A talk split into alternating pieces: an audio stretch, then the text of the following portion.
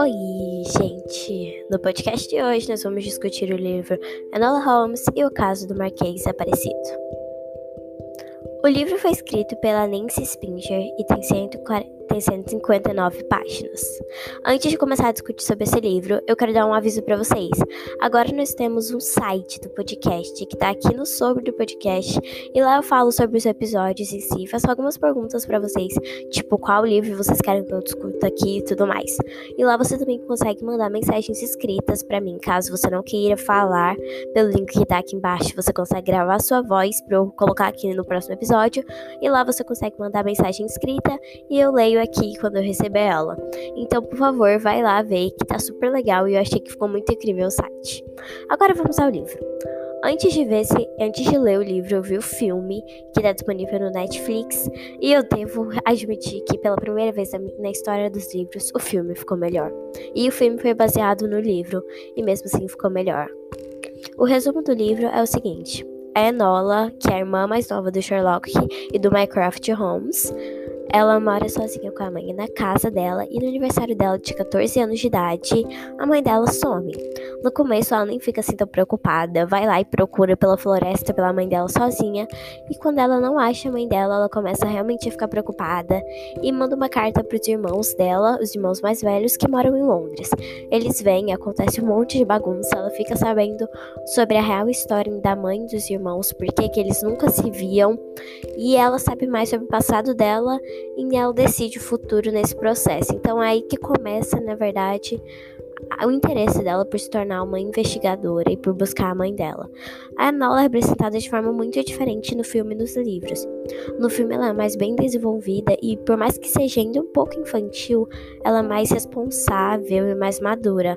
Já no livro, ela é muito criança ainda e ela se comporta de maneira muito mimada e chata, ela chora toda hora e para ela tá tudo errado, ela só reclama, enfim. No início do livro, a Enola é uma personagem muito chata e cansativa. Particularmente, a personagem Enola não chamou minha atenção, por causa dessas características meio chatas dela em si. Então eu não li o livro por causa dela, e sim pelo fato de ser um livro de mistério, coisa que chamou minha atenção e me atraiu para esse livro.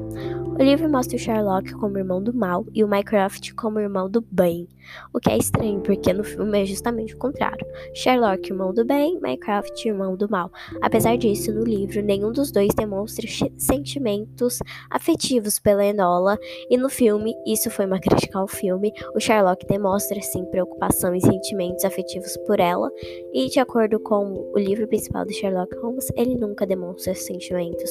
Então isso foi um erro do filme, mas que no livro não acontece. Os capítulos do livro são muito pequenininhos, gente, mas eles são tão leves de ler porque eles fornecem os dados necessários e a história é muito bem narrada.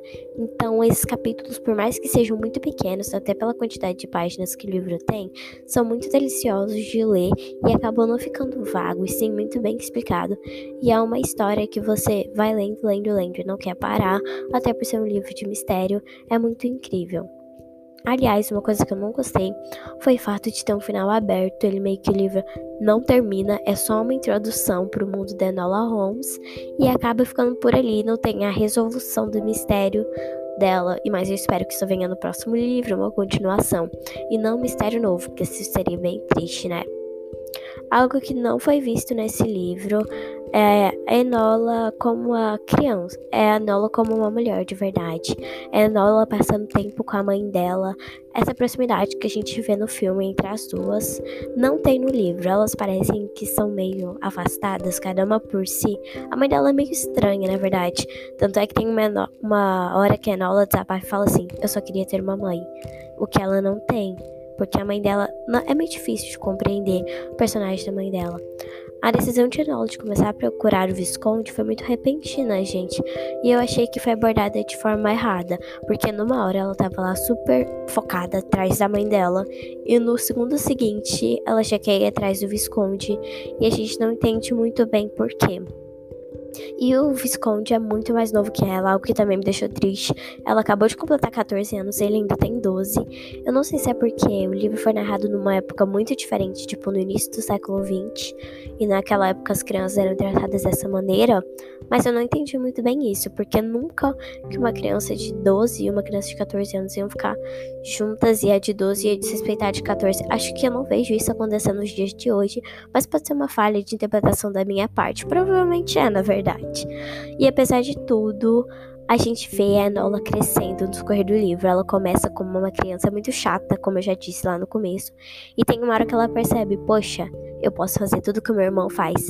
Eu posso ser uma investigadora melhor que o Sherlock. Isso pode acontecer porque o Sherlock ele é ignorante e a Enola, por ser uma menina e também uma adolescente, não tem essa ignorância. Ela tem uma mente mais aberta a receber novos detalhes, novos aprendizados. Então eu vou ler aqui uma, um trechinho que eu achei muito interessante, que está na página 141 do livro, e é quando ela realmente percebe que ela pode ser tão boa ou até melhor do que o Sherlock. Abre aspas. Eu conheci o um mundo inteiro de métodos de comunicação entre as mulheres, códigos secretos de abas de chapéu e rebeliões, lenços e subterfúgios, leques de penas e desafios secretos, ceras de lacre, mensagens do posicionamento do selo postal, cartões de visita e, além disso, havia uma rede de conspiração feminina da qual poderia me envolver. Eu esperava que, sem grandes dificuldades, fosse possível incorporar armas, assim como instrumentos de defesa e suprimentos em um espartilho. Eu poderia ir a lugares e realizar coisas que Sherlock Holmes jamais poderia compreender ou imaginar, muito menos executar. E era isso que eu, o que eu planejava fazer.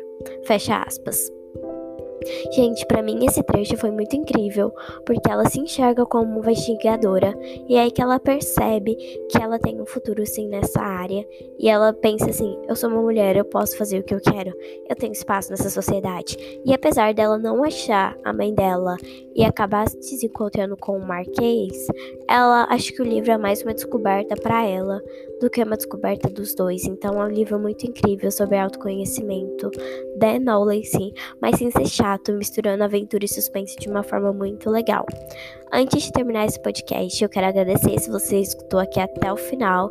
Eu quero te pedir para mandar uma mensagem para mim nesse link que tá aqui embaixo e para visitar o nosso site, que eu já falei mais cedo sobre ele e também para compartilhar esse episódio com seus amigos. Deixa aqui lá nos comentários do último post que eu coloquei no nosso site se vocês querem que eu continue com a saga Enola, Os Mistérios de Enola Holmes. Porque se vocês quiserem, eu posso trazer os próximos livros dela aqui. Muito obrigada por ter escutado até aqui. Tchau e até o próximo episódio.